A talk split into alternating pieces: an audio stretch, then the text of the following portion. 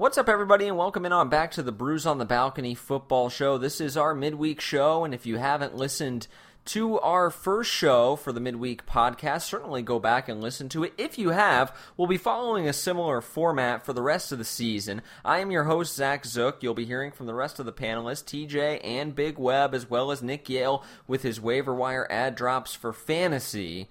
But on this midweek show, we're going to discuss a little bit of the storylines, highlight you know, some of the results from last week's game since we don't really get a chance to do that on the live show. A couple of topics I wanted to discuss here today is Julio Jones and Matt Ryan's career. You know, we got to thinking when they were playing that game against the Eagles on Sunday Night Football has there been a more underrated duo that has been as successful as they've been, survived coaching changes and whatnot, and been doing it for as long as those guys? Pretty underrated group, in my opinion. Then we'll take a look at the quarterback situation for these teams, whether they're getting injured or whether they're getting benched, they're dropping like flies all over the place. I think we got four or five QB situations have already changed within the first two weeks of the season. Then I wanted to do a little exercise with the 2 0 teams in the league. Thought it would be fun to go through all the 2 0 teams and decide who are the contenders of these guys and then who are the pretenders. Then we'll dive into the Jalen Ramsey contract drama and you know his trade request this week. You know they have the Thursday night game tomorrow, so it'll be really interesting to see how that all plays out. But first, let's give a shout out to our sponsors, Cafe Telegraph, of course, who hosts us for the live show. Fantastic place to take in a football game. Uh, it was my first week at the live show. I had to phone in week one because I was in Arizona and man, the venue is incredible. The people are so nice there. The food is top notch. You guys got to get out to Cafe T. Come hang out with us on Sunday during the live show. We watched the games. I watched the Packers beat the Vikings.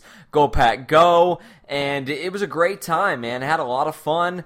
And then we got Kay Roberts with Remax Gold, great real estate agent in the St. Louis area. She is flipping houses left and right. She is great. So if you need real estate in the St. Louis area, go ahead and give Kay Roberts with Remax Gold a shout. Then we got STL Distillery who brews some of their vodka with craft beer. It's pretty incredible. I haven't had the pleasure of doing the tasting. I know Nick and TJ have. It's really good stuff. I actually really want to get down there for a weekend sometime, maybe a date idea, and go down there and try some of their stuff. They sound awesome. Family Finance Mortgage is our last sponsor, a great mortgage dealer in our area. So let's get into the podcast right now. All right, and the first thing I want to talk about, and I won't spend too much time on this, but it kind of just struck me as I was sitting there watching Sunday Night Football. If you didn't watch it, it was a great game between two pretty good teams. Now, I know the Falcons kind of got the doors blown off of them up in Minnesota the week prior, but they bounced back at home, got a big dub against an Eagles team that's probably going to be playoff bound, and it, they needed it. They avoid the 0 2 start and it was a great play by Matt Ryan too on fourth down. He audibles to a screen pass. And I think it was was it Jake Matthews, the tackle or the guard, comes out there in space and gets the block on one of the secondary players, and Julio takes it to the house. I mean, just a gutsy, gutsy call on an audible on fourth down. That's the game winning play. And it got me thinking, you know, we think of Julio Jones and we think of Matt Ryan and we think that they're good players, but I don't think they ever quite get the shine that they deserve especially in Julio's case. Now, I would never argue for Matt Ryan being the best quarterback in the league. I don't believe that's true. I think he's a little underrated, but Julio Jones is criminally underrated. He has never really been regarded as the best wide receiver in the NFL because a lot of people, I mean, would probably take Antonio Brown and Odell Beckham over him. And then years ago, he was considered the young guy, and there was Megatron and there was Dez Bryant, and it felt like Julio was always in the mix with those guys, but he never really got his shine as being the dude, like the baddest motherfucker on the planet. And that's exactly what he is. If you think about it, he was the number one rated high school player. Coming out of high school, he was Nick Saban's first really big recruit. Yeah, I mean, you could even go back and say Julio Jones has a hand in what Alabama is today because his decision to go to Alabama likely shifted the landscape in college football for years and years to come. And we're still seeing it. And then he goes to Alabama and he just crushes it. Becomes, I think he was the sixth overall pick in the draft in a historic, historic draft that included a ton of star studded names. Go look it up on Wikipedia. I'm serious. It's unbelievable how many stars were in this draft class. He was the sixth pick in that draft. And ever since he's gotten to Atlanta, all he's done is kick ass and take names. And Matt Ryan, too. And I just don't think that they've ever quite gotten the recognition that they deserved. They survived the head coaching switch from Mike Smith to Dan Quinn, had success under Mike Smith had a ton of success under Dan Quinn, got to the Super Bowl because of the choke job in the Super Bowl. Now, here's kind of my theory. I think that because of the way the Falcons blew that Super Bowl, the 28 to 3, everybody makes the jokes, but had they won that ring, the Super Bowl is just such a big deal. Yeah, that guy's a Super Bowl champion. He is a Super Bowl champion. Joe Flacco is a Super Bowl champion. he's not elite, but he's a Super Bowl champion. We talk about Eli Manning now that his career is kind of coming to an end. Is he a Hall of Famer? You know, it sounds kind of crazy, right? Because he's he's really been an average quarterback. If you go look at his look at his stats throughout the years, even in his peak, never really a top ten guy. Never really on top of the game. Was never really the best at his position while he was in the prime of his career. But guess what? He had two rings and he beat the Patriots at the height of the Belichick era. So people gotta at least consider it. And I think had the Falcons been able to hang on to that Super Bowl and win it, I think you'd think about Matt Ryan and Julio Jones a little bit differently than you do today. Because ultimately, I think a lot of people, when they think about the Falcons and when they think about Matt Ryan, Julio Jones, and you know some of the other stars that have come through those doors over the past couple of seasons, five, ten years, whatever. They think it's the team that just they come up a little bit short. They're inconsistent. And when you think about what they've overcome in Atlanta, a franchise that really hasn't ever been much before the 2000s, really before Mike Vick, what they've been able to accomplish there has really been pretty impressive. And I don't think they get their due. And, and I think that in, the hot take world of sports, a lot of it's slamming guys, and we're to kind of get into it with Jalen Ramsey. And I just wanted that was more of a positive positive take that I had watching that game, and I was like, you know what? I think it would be nice to kind of shed some light on really how good these guys are, how good they've been, and how elite they have been to you know overcome all the coordinator changes with Sarkisian, and now they have three new coordinators. Dan Quinn fired them all. Now they got a whole nother offense with Dirk Koetter. Survived a head coaching change. I just think it's been really impressive what they've been able to do with the Dirty Birds.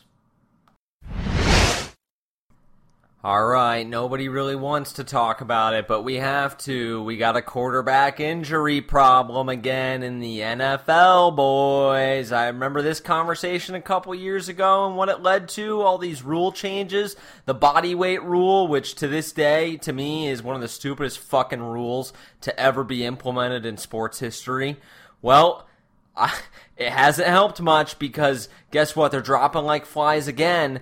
Nick Foles went down in week one, broke the clavicle. Body weight was not called there. And I remember thinking in Arizona, we were watching it outside the stadium. They had this really cool kind of pavilion thing with, because uh, it's like 110 degrees out there with some you know fans and mist and the a big screen where you could watch all the games at. And I remember watching him take that hit and kind of get you know hobble off the field. Not immediately, you could tell he broke his collarbone and you know that wasn't called. So the inconsistency of that rule too is just bizarre to me. But so Nick Foles goes down. You get Gardner Minshew in, the Gardner Snake. That's his nickname now. And that guy, I don't know if you guys have heard the stories that have come out about him.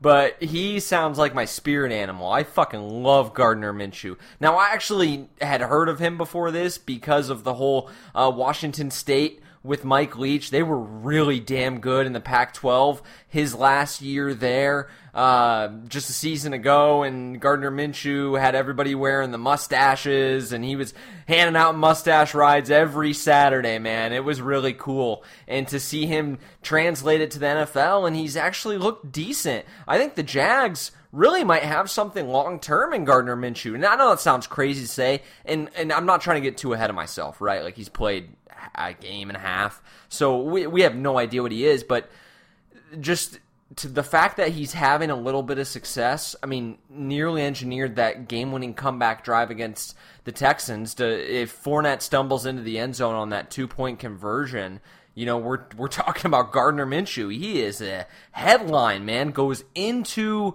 uh, was it NRG Stadium down there in Houston and beats the Texans. Man, that would be a story, huh? It just goes to show the how different narratives are just based on the outcome of the game alone, let alone what happens during the game that may not have ultimately affected or couldn't have changed the outcome all the way. So you got Gardner Minshew in Jacksonville. Then this weekend, you had them all go down. Uh, Cam Newton, it sounds like he's a, a little bit banged up. Uh, I don't think that was any surprise to anybody who watched the Thursday night game. But then you had the two big ones. You had Big Ben. Now, he's having season ending elbow surgery. I heard it was not UCL, it's not Tommy John. They're doing something different. I think it's a very similar injury, but the surgery he's having is not Tommy John, is the information I was told about that. Uh, so he's done for the year. You're going to get to see Mason Rudolph uh, out of Oklahoma State, and that'll be really interesting because he and James Washington were teammates under Mike Gundy at Oklahoma State, so now they'll be playing together. The development of those two over the course of this fall will be really interesting to see. And, and Mason looked pretty good when he got his chance. So, you know, everybody th- says that it's bad for the league and everything, and, and, it 100% is. When you have Big Ben and Drew Brees and Cam Newton and Nick Foles, and in 2017 it was Rodgers and it was, I think, Bradford, and you know, that's not good for the league. I'm not saying that. But it's for me anyways, it's almost just as interesting to see some of these young guys get a chance in real NFL action to sink or swim and uh, her Herb Brooks in the movie Miracle, right? Great great moments are born from great opportunity is how he starts that speech off. And that's what those guys finally have earned and not all of them get it. I mean this is this is pro sports man. This is big boy football. Sometimes you'll get drafted as a fourth, fifth rounder, and you'll never get a chance to see the field. You'll sit on a practice squad, you'll be a third stringer for three years, they'll cut you. See ya, have fun bagging groceries at Walmart, hope you got your degree you're not entitled to anything. And so I think it's kind of fun when these guys get their chance to succeed. Uh, talking about the Drew Brees injury a little bit more in depth, it's the thumb on his throwing hand. You know, I was working uh, for PFF during that game. I had it on in the background and had seen that he had gotten hurt and had seen him on the sideline.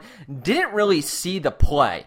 Now, I'll tell you from my 12 years of playing football, I injured my thumbs probably more than any part, single part of my body. Uh, as a defensive player, I jammed them and sprained them more times than I can count. And I am not sure. I think he has obviously something more serious going on. He's going to miss four to six weeks. And I, did he fracture or break it? I apologize for not knowing. Anyways, it, it's it's obviously unfortunate that it happened to his throwing arm because I think if it happens on his offhand, I don't think he misses any time. Because that offhand can really, it's really just used for support at the quarterback position, anyways. Now he's going to be more at risk to fumble, but it's just bad luck that it happens to the throwing hand because, I mean, even if he had just sprained it, I remember how, how fat my thumb swelled up. You could tape it, you could play through it, you could try as hard as you could, but I mean, the thing is just so fat. You have limited mobility on the entire hand, and the ball, I'm sure, especially at his level, it just ain't gonna look right coming out the hand. So, really unfortunate, tough break for the Saints. But again, it shows the goes to show the foresight of Sean Payton. He thought ahead, planned for this. He's 39 years old. Drew Brees is. Last year, he's 40 this year, and at the time he was 39 when they made that trade. They got Teddy Bridgewater. A capable backup. So for the Saints, uh, you know, it, it, looked like kind of man overboard because then they got it, they really got beat handedly after he was out by the Rams. But that's an away game. You know, it's demoralizing for the entire team, offense and defense alike, when your star quarterback goes out with an injury. I, I would not you know, poo poo the season yet for New Orleans. I'll just say that. You know, I don't, and I don't know if they're going to be division winners anymore. You know, Teddy didn't look all that great, but I don't think you can really judge a backup off of that. You got to give him a week to prepare. He's got to know he's the starter going in. So I, uh, let, let's see how he does this week. But all of a sudden, as con- inconsistent as the Falcons are, they could be front runners in that division with as bad as the Panthers are. I mean, is is it crazy to think that Bruce Arians and the Bucs could be in the mix for the division if the Saints just totally crap out? The Falcons are just you know lose weird games here and there. You know, it feels like they'll be up and down because they are inconsistent with all the new systems. I think that's going to be a growing process, especially first half of the season. Carolina is the definition of inconsistent. They're really not a great football team right now as it stands with with Cam and the quarterback situation. So Bruce, who's a proven winner in this league, with the Arizona Cardinals of all franchises who really have been unsuccessful, goes to Tampa. They get a big road win in the division. They're one and one. Is it crazy to think that they could pull a couple of these division games out and maybe if the division sucks, sneak into the playoffs at nine and seven? I mean, who would have thunk it even a week ago that that would have been possible? I again still wouldn't go to Vegas and bet that, but uh, an, an interesting an interesting theory at least to be sure. So, in addition to the injuries, we have the whole Eli Manning benching saga up in New York. Uh, man, have the Maras really kind of shown that they're running a sneaky dysfunctional franchise with the with the football giants up there. I mean, Pat Shurmur it is totally, you know, foot in mouth. Like they run him. And finally they pull the plug on Manning. They're going to you're going to start Daniel Jones. And now w- what becomes of Manning in his career? Because it'll be really interesting to see how the rest of this year plays out with the quarterback injuries. You know, do you try and trade him? Does Eli try and go be a starter somewhere else? He's been with the Giants his whole career. Does he try to do, you know, what Joe Montana on the Chiefs thing? Or does he just be the backup on the Giants, retire after this season, and call it a career? I think it's going to be really interesting to see how that plays out. I don't think we've heard the end of this story yet. I really don't. All right, let's get into some of these 2 0 contenders versus pretenders. We'll start in the AFC and we'll work our way from the AFC East down. We got two 2 0 teams in the AFC East, the Patriots and the Bills. And we'll start with the Pats. Obvious contenders. We don't need to spend a whole lot of time on this. Bill Belichick and Tom Brady have it rolling again. As long as Tom Brady can avoid the QB injury bug that's going around, they're going to be fine. He is such an outlier with the TB12 method, the whole elongation of the muscles, the the kale and the Uggs. He's got it going on, man. And just the hoodie you know, he only gets better with time and age, it seems like. New England Patriots, number one in points for through the first two weeks of the season, number one in points against. First two weeks of the season, they've scored 76 points. They have given up just three. And oh, I beg your pardon, they're number two in points for on offense. Deeply apologize. The Ravens scored 82. So I mean, the Patriots are rolling again. They're going to get to play Miami again. They get to play the Bills and the Jets twice a year. I mean, that's just the most lock like 12 and 4 team I mean you could you could ever think of. I mean, it's just crazy how they do it year in and year out and make it look so easy because it's really not. Enjoy it because we're on the we're on the back 9 here. It's going to this is the greatest sports dynasty that the world has ever seen and it's going to be gone here in in you know probably sooner than you think. They always do. Uh, then you got the Bills at 2 0. The Bills got down 16 points to the Jets in week one, scored 17 unanswered to win that football game. then they went back to MetLife Stadium again uh, this past weekend, and they uh, shit pumped the New York Giants. So what's interesting is the Bills are two and zero. They have more wins at MetLife Stadium than the Jets and the Giants combined. How about that? And they are like I've noticed this the last couple of weeks they're like the the Chicago White Sox of the NFL. Like it feels like pe- people just kind of forget about Buffalo. You know, Adam Schefter's like New York's two starting quarterbacks are now Luke Falk and Daniel Jones. Uh, well, uh, technically, New York's only starting quarterback is Josh Allen because those two franchises play in fucking New Jersey. Like it's ridiculous. The the Bills just get forgot about. You know, you you got to feel for Bills Mafia at a certain point. That's a great fan base up there, and and I'm sure that they they let people hear about it if you forget about them. Uh, so. They're off to a hot start with Josh Allen, and you know, it felt like there was going to be between the Bills and the Jets, one of those two teams was going to have a pretty good year and can like be in the mix. You know, when they show the little graphic, be in the hunt for a playoff spot this season. The Bills were in the postseason a couple years ago with Tyrod Taylor, and they have a pretty good roster, especially on defense. Now, with Sam Darnold getting mono, that pretty much tanks the Jets season. So the Bills, I think, are locked to finish worst place second in that division. I mean, the Dolphins are going to be absolute dog shit. That's like two free wins right there for Buffalo. And they're going to be able to kick the living shit out of the Jets. I mean, they beat him with Sam Darnold. Darnold's going to miss, you know, a month or so with mono. They're going to, I mean, their season's already down the tubes. So I, I think Buffalo, sneaky team to go like 8 and 8, maybe 9 and 7. I, I, gotta say though, ultimately, I think they're pretenders. I don't think they're on the same level as some of these other two and zero oh teams. And uh, at the end of the day, I don't know. It, it really depends on how how good the AFC is this year. Because if the AFC's really thin, then maybe they can sneak into a wild card spot. And the AFC is top heavy. But, you know, I don't know if they're going to be that top heavy. We go down to the AFC North. You got the Baltimore Ravens at 2 0 couple of nice wins for them. Absolutely killed the Miami Dolphins in week one.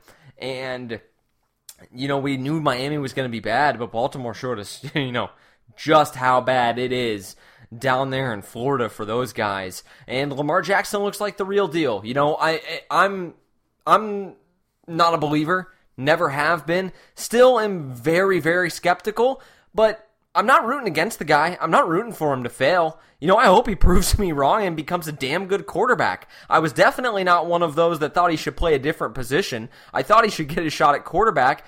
I just wouldn't have taken him in the first round with a 10 foot pole. But it's clear that he worked all offseason very hard to improve at his pocket passing and his accuracy, and it showed in the first two weeks of the season. Now, I think schedule has dictated a lot of that. You know, we saw just how bad the Dolphins were again in week two against the Patriots. We're going to see it again in week three against the Cowboys. You know, that is like a JV football team. You know, the arguments Alabama, could they beat you know, the worst NFL team. I've always shat on that argument, think it's stupid. You know, it right it might actually be true this year. Like that's how bad Miami is. So, like I'm gonna wait and see on Lamar Jackson. I I'm not gonna jump off my take that I think he's not a very good quarterback.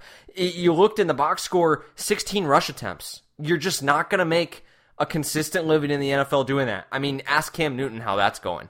So, uh, I, that being said, with the injury to Big Ben, I do think the Ravens are legit contenders and now front runners to win that division in the AFC North. Then we get to the Chiefs, the last 2 0 team in that division. Obviously, they're contenders. It's really honestly a two horse race in the AFC between the Pats and the Chiefs. If a team not named the New England Patriots or the Kansas City Chiefs goes to the Super Bowl out of the AFC, I'll be incredibly shocked. We move over to the NFC now. You got the 2 0 Cowboys leading that division with the Eagles 1 1 nipping at their heels. The Eagles will get a home game, I believe, against the Lions coming up uh, this weekend. So, I mean, you got to think they'll be 2 1 after that, but the Cowboys get Miami, so it's basically they're they're getting their second bye. Uh, they'll most likely move to 3 0. Cowboys are contenders, man. Again, similar to the Lamar Jackson situation. I don't buy all the hype with Dak Prescott Uh, you know, he's completing balls and zipping it around. Uh, he was the first quarterback in Dallas Cowboys franchise history, I think, to throw seven touchdown passes in uh, two games. I don't even think Troy Aikman did it or uh, Staubach did it. So that was a kind of a crazy stat that they threw out there, which also kind of like that's kind of wild that they never really did that, or maybe he was in elite company with them. Uh, but uh, regardless, Dak's had a great first couple of games. Again, I think it's a long NFL season. We have had a couple of seasons to judge Dak on now, and in the preseason, I was high on him. You know, I don't know if he's worth what he's gonna end up commanding you know, in the market, being a being you know a quarterback that's the highest paid position in the league and a darn good one that has a resume with several division titles on it already as a mid-round pick. So it's not like this guy's already gotten broken off like some of these top 10 first round draft picks at the position. You know, he hasn't made, you know, a lot of that money in the NFL yet. He has from endorsement deals and such with the Campbell's soup and everything like that, but he hasn't really been broken off salary wise. And so I think he's going to want his money. Do I think he's worth it? I don't know, but on the field, it's very clear that whatever they're doing is working. Now, I know they lost Michael Gallup, but I think the Cowboys are legit contenders. I think that division's going to be a fun, fun two horse race between the Cowboys and the Eagles. I think it'll be back and forth all season long. Those are two damn good football teams, and I think they'll both end up making the playoffs regardless of who wins the division. I, you know, really, I think that division title is going to end up being pretty meaningless because uh, whoever goes farther in the playoffs is going to be the one that is deemed as having the better season. So we go to the NFC North. The Packers, shockingly, my Packers are 2 and 0. And I think you got to say that they're contenders at this point. I know, haha, homer pick, but I picked against them in week one against the Bears. I picked against them against the Minnesota Vikings, and they came out with wins. You know, I'm still skeptical about Matt LaFleur. That's ultimately why I picked against them in the first couple weeks of the season. But it's pretty clear that that defense is legit. They spent two more first round draft picks on that defense. Rashan Gary, who I was skeptical about, they took pretty high. Then Darnell Savage, who I loved out of Maryland to play safety in the 20s, looks like a damn good player. Uh, we'll see how Gary looks. He's not really playing a whole lot right now. He's blocked by the free agent additions of Za'Darius Smith from the Ravens, Preston Smith from the Redskins. Uh, they kind of got the edge on lockdown right now, and then they have Dean Lowry playing the defensive end in that 3 4. So he's kind of blocked right now. But that said, he was an, a huge underachiever at Michigan, which is my favorite school. And I, again, I wouldn't have taken him. That it's kind of really neither here nor there. The Packers are 2 and 0. They've beaten two division opponents. They're 2 and 0 in the division already. As it stands here September 18th at 8:30 when I'm recording this, they're 2 and 0 in the division. I mean, what an advantage to be two games up in the division already in the season. You know, I when you looked at the schedule right up front, you thought, you know, it's pretty feasible that the Packers will be 2 and 3, maybe even 1 and 4 you know, the first five games of the season, they have really tough opponents. They'll have a bunch of new pieces on defense with those draft picks. They're pretty young. They're going to have to gel. They have a new head coach. You know, this could take some time to put together. You know, I wasn't the most optimistic about them, but they they've been winning somewhat ugly, but they've won and they've beaten two good ass football teams in the Chicago Bears and the Minnesota Vikings. I think the Packers are contenders. Don't know if they'll win the division, but with the 2 0 head start that they have in the division, I would consider them favorites at this point. And if not, I would consider them big time wild card guys if the Vikings or the Bears go on a tear and rip the division from them. You don't have any 2 0 teams in the NFC South. So let's move to the NFC West. You have the Rams at 2 0, you have the 49ers at 2 0, and you have the Seahawks at 2 0. Obviously, the Rams are legit. They're contenders. 49ers at 2 0. I don't think they're legit. I think they're pretenders. I think that they're inconsistent. Their two wins were against the Tampa Bay Buccaneers on the road and at the Cincinnati Bengals. Two road wins, impressive. Very impressive that you're able to get two wins back to back on the road to start the year. But I don't think home field advantage matters as much in September, especially up in these northern cities as it does in November, December. I think they also played two pretty shitty football teams, and they almost got beat by Tampa Bay until they kind of put the put the foot on the gas there in the second half. Real impressive win at Cincinnati. I picked against them. I thought they'd lose that game with the way Cincinnati looked against the Seahawks, but ultimately. Yeah, I mean, until I see more consistency from the 49ers, I still think they're going to finish third in that division. The last 2 0 team is the Seahawks. I think they're going to end up competing for the division title with the Rams. Honestly, wouldn't be surprised to see them win it. Russell Wilson is just something else. Everybody shit on DK Metcalf. He was one of my favorite players coming out uh, out of Ole Miss this uh, past season.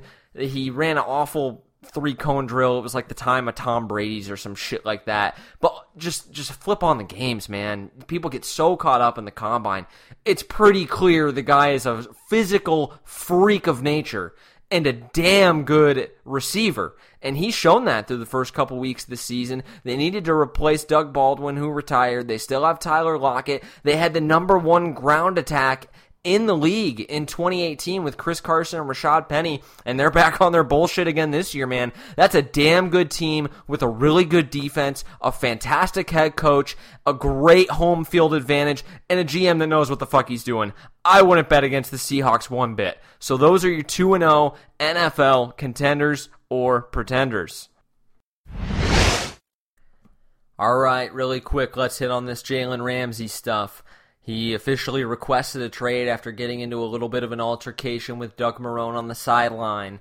The trouble of it is, they have a Thursday night game so they're not going to be able to trade him. He's going to play in the game tomorrow night when they head on the road to Nashville and take on the Tennessee Titans on Thursday Night Football. It'll be heavily covered by the broadcast. It'll be a story. It'll be all over the internet and social media and Twitter tomorrow.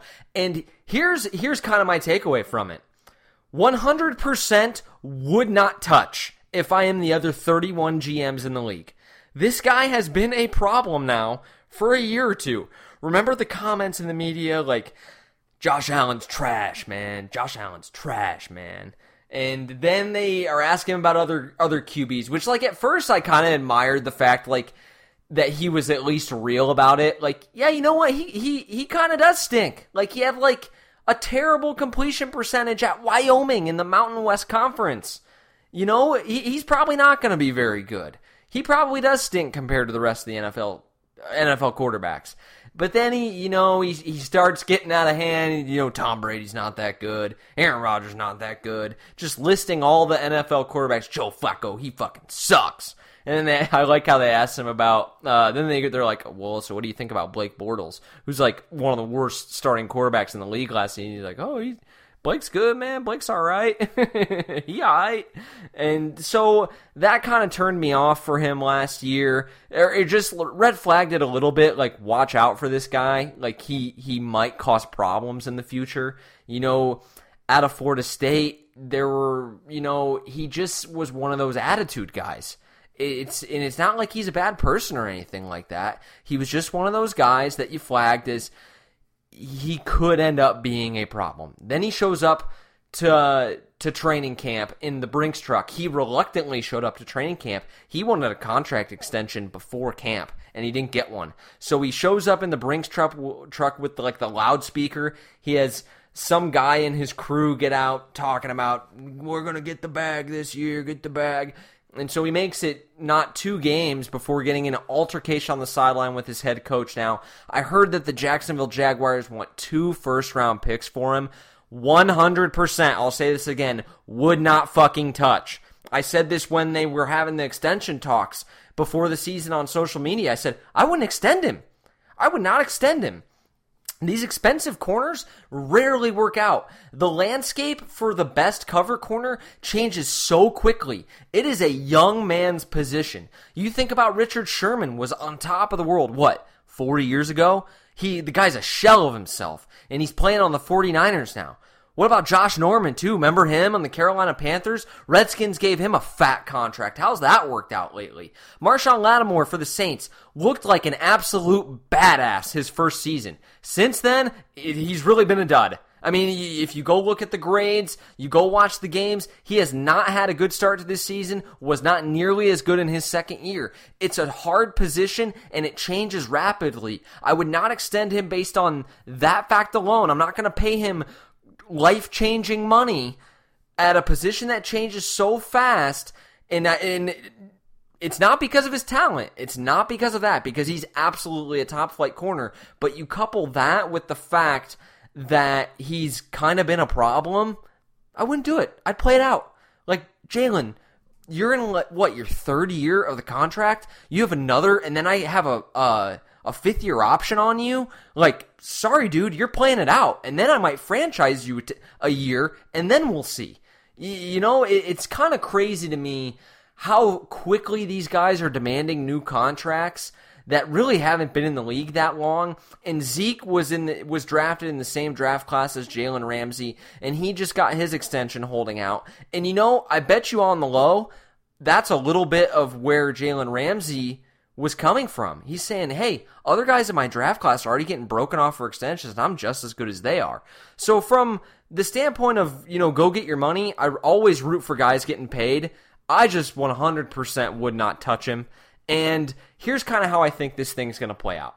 So he gets in the altercation with Doug Marrone, who, by all accounts, I think is a pretty good coach and a pretty good guy. And I think that they obviously have to prepare for this game. I think the Thursday night game could be the best thing that has happened to the Jaguars in this situation because he's going to play in the Thursday game. If it goes well, if it goes well, they might not trade him because it'll kind of be swept under the rug. You always operated under the 24 hour rule in football because the game is so emotional and so heated that in the heat of the moment, you say and do a lot of shit you don't mean. And everybody needs a day or two to kind of cool off from the game, the, use the weekend to kind of recoup, and then hit it fresh. I bet you the relationship in the building has steadily improved as the week has gone on. That would be my guess. I think there's a better than 50% chance he doesn't get moved at all. Now, people are saying that the target date for him to get moved would be Friday because that would be after the game. Then he would then have an extended week to prepare, about 10 days to prepare with his new team for the upcoming game. But I tell you what, my just the way I see it, I think if if things go well for Jacksonville, no, it could go the other way. It could spiral out of control and just get way worse. Then you have like an Antonio Brown situation on your hands, Oakland Raider style, and you're not going to be able to get him out of the building fast enough. But if they have a good game, let's say they go into Tennessee and win tomorrow night, I think a lot of this will just it, it's there's a good possibility that this is just forgotten about. Hey, you know, heat of the moment. Let's move on. This is a damn good defense, top five defense last couple years. You're you're a big part of that, Jalen. We want you here. We drafted you here. We want you here long term. You know, Duval. Let's do it. Let's just not get in any more fights on the sideline with the head coach. So it'll be interesting to see how it plays out for sure. But I think there's a good possibility he stays. All right, we're to the fantasy advice and the picks of the week with Nick, TJ, and Big Web. You know, I paused between all of the segments last week to kind of give feedback on uh, their picks, and I think that was kind of dumb. Uh, I'm just gonna play them all back to back, and then uh, I'll give kind of my my comments and takeaways from Nick's waiver wire pickup, and then my thoughts on the Thursday night game, and we'll get you out of here ready for the weekend and another NFL Sunday, baby. What's going on, gentlemen? Your king has returned. Nick Yale here, king of week one and reigning king for week two. Sorry, Zook. You came close to beating me, but alas, my Cleveland Brownies got the job done. My lock of the week, 2 0 on Monday Night Football. So it's good to be king. Before I jump into the uh, my pick for the Thursday night game, I'm going to give you a little fantasy advice for anybody out there that needs some. Uh, maybe you had a tough week. Maybe your quarterback went down. So many quarterbacks just bit the bullet.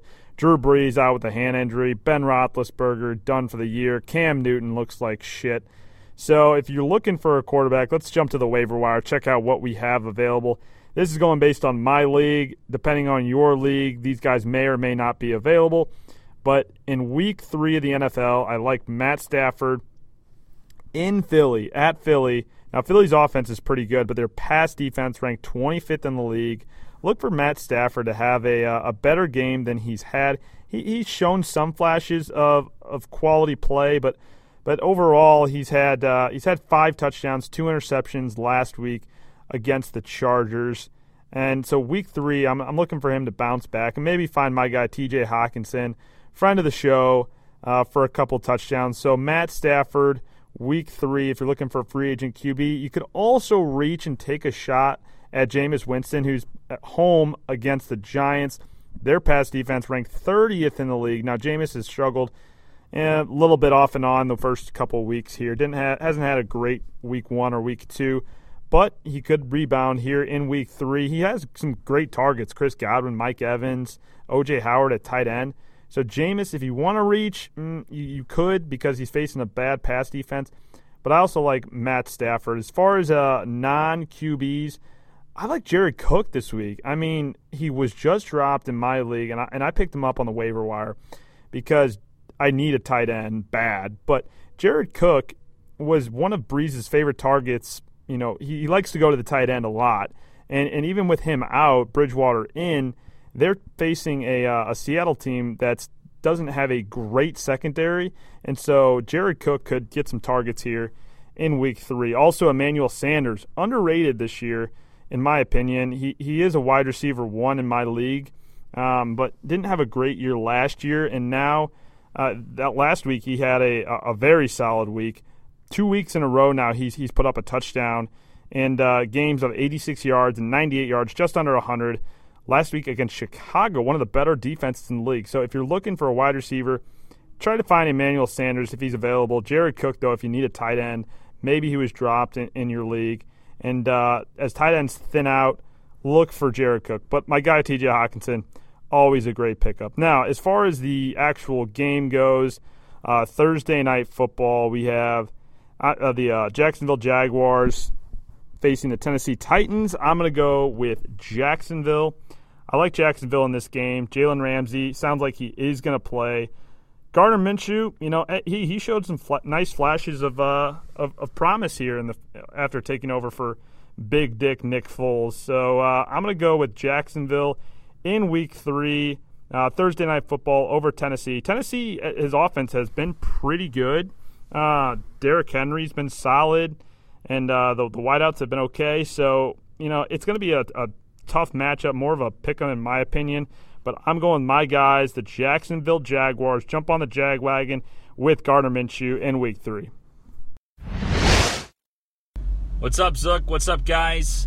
Thursday night pick again. Go to last week. I mean, unbelievable pick by me. Thursday night football. Bucs Panthers. Knew that the Bucs were going to come to play. I didn't know Cam was going to be this wishy washy as he has been. I mean, honestly, it's been rough for him. His shoulder injury must be hurting a lot because uh, he does not look good. So, um, yeah, so Tampa, great pick by me, of course. Moving to this week, Jacksonville, Tennessee. Titans are giving the Jags one and a half. I'm going to take Jacksonville in this one. I know what people are thinking. Okay, you're taking a guy that's a backup quarterback. Nick Foles is out. He's out for the year. You know, if you said that after week one, with Foles going down, with the way Tennessee played against Cleveland, I would have absolutely taken Tennessee in this one. However, that's why you don't take week one as everything. You don't even take week two as everything. But we only have two weeks to look at with these teams, and this is where I'm going to go with it. The Titans, after a huge win against Cleveland, a lot of points scored in that game for the Tennessee Titans. They lose to Indy last week, 19 17. An Indy team that obviously a lot of people were super down on when Luck left and retired, but they still are playing a little better than we thought. Regardless, Tennessee didn't score that much. Um, you know that that shows me right there they're going to be the back and forth team they've always been. Not great, not terrible, just like right in the middle. And and boring in my opinion. Um, so for that reason, you know, I think that going to Jacksonville, it's always tough to play. Uh, I think it's going to be a game that the Jacksonville defense will step up. That's like the only thing they really have left right now with Nick Foles out. Um, so we'll see. I mean, again, Jacksonville last week tough loss, but they did lose to Houston, which to me and to a lot of people, they could be, you know, a big time contender in the playoffs and possibly, if they stay healthy, even a Super Bowl contender. I, I might have just said that. Um, and they only lost by one point, 13 to 12, low scoring game. Defense showed up, and it was on the road in Houston. So uh, I think Houston's, I think uh, Jacksonville's defense is going to show up enough at home. The only question is the distraction of Jalen Ramsey requesting a trade. However, if some people might think it might be a bad distraction, I think it's a distraction that, in my opinion, Ramsey is going to let kind of roll off his shoulders. Or on the other side, he's going to think about it too much to the point and I say too much actually in a good way, where he's going to want to perform like lights out because he wants to show other teams like what a hot commodity he could be and get traded pretty quickly if he's still being a, a nuisance in the uh, locker room for the Jaguars and everything. So I think he's going to play even harder, even for a team he doesn't want to be on anymore. And uh, you know the other big thing too was Jacksonville's backup quarterback believe his last name is Min- Minshew. He was over 200 yards, had a touchdown, no interceptions, did enough to move the football. And to me, again, in Jacksonville, it's just going to be tough for Tennessee. I just don't love their team.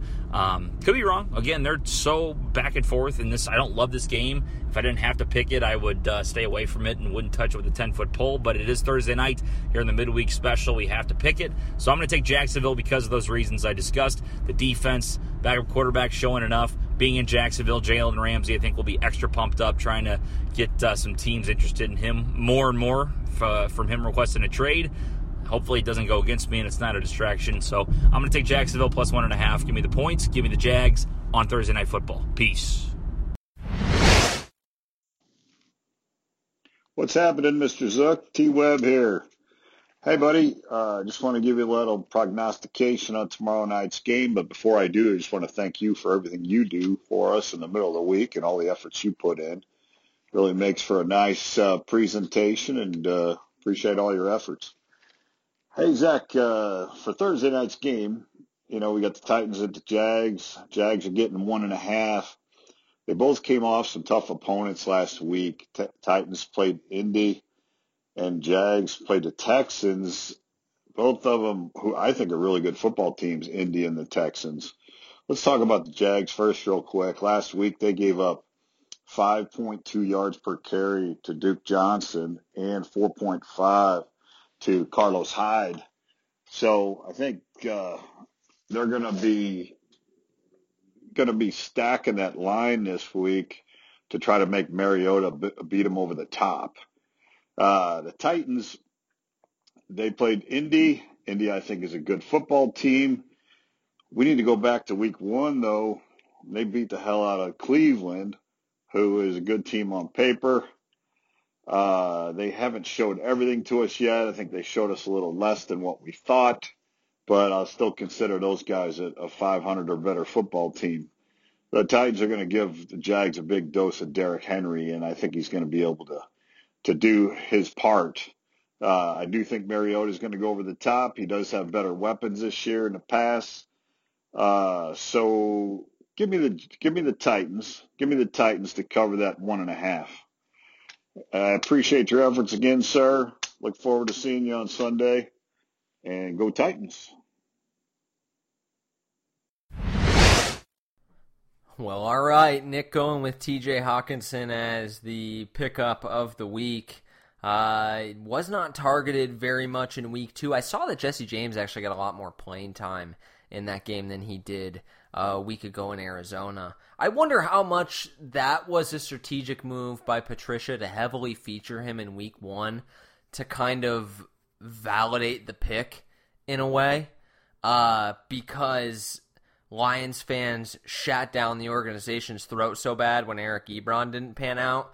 But uh, clearly, kid's a stud, friend of the program. Uh, I, I, I like it. Week three, they're going to Philly. I think it's going to be a tough game for them. Uh, I know Nick's big on Stafford and that connection, and they certainly will move the ball. They got some offensive pieces, but ultimately, I think a pissed off Philly team losing in the waning moments on Sunday Night Football against Atlanta is going to come out and roll uh, out in Philadelphia against the Lions. But as far as the picks go, Nick going with the Jags, TJ going with the Jags, and me and Big Web are going with the Titans. We're split 50 50. You know, I said I said as soon as Luck retired, I liked I, I like the Titans to win that division at nine and seven. I really do. I think that they're gonna be a nine and seven right in the mix. I don't think there's gonna be a lot a heavy win total in that division because all four of the teams really are pretty close. So I think nine and seven probably does it. If you can get ten wins, that certainly will do it. I don't see eleven and 5, 12 and four coming out of the AFC South. So I'm gonna stick with with my preseason pick. I think the uh, Tennessee Titans, who kind of blew one at home against the Colts. This is a huge game for them. You lost in the division last week. You got to get a win here. At home against the Jags. This is huge. You're on Thursday Night Football. They're on a short week with a lot of dysfunction because of this Ramsey BS. This is a big week for Mike Vrabel in, in this team. Uh, I, I really do think that they have great personnel uh, on both sides of the ball. Really, in my opinion, I think they're about a quarterback away. I think Mariota kind of sucks, and he may be looking for a job next year. It'll depend on how the season goes because if they win the division, like I think, uh, they may not be able to move on from him. But but we'll see. They also made the playoffs with Mike Mularkey and fired him, and won a playoff game at Arrowhead Stadium that year and still fired him. So. Uh, that that organization has some brass balls now, and I, I like the way that they're run, man. I think that they're a good franchise. I think they're going to come out and contain Gardner Minshew, a backup starting quarterback. As fun as he is to watch, I I do like the Titans and their personnel a little bit better in that one. So me and Big Web are going with the with the home dogs. The home, well, I guess they're not dogs. I think they're actually favored by a couple points, but uh, going with the Tennessee Titans. Tighten up, baby. Have a good weekend. Let's go. NFL Sunday, week three.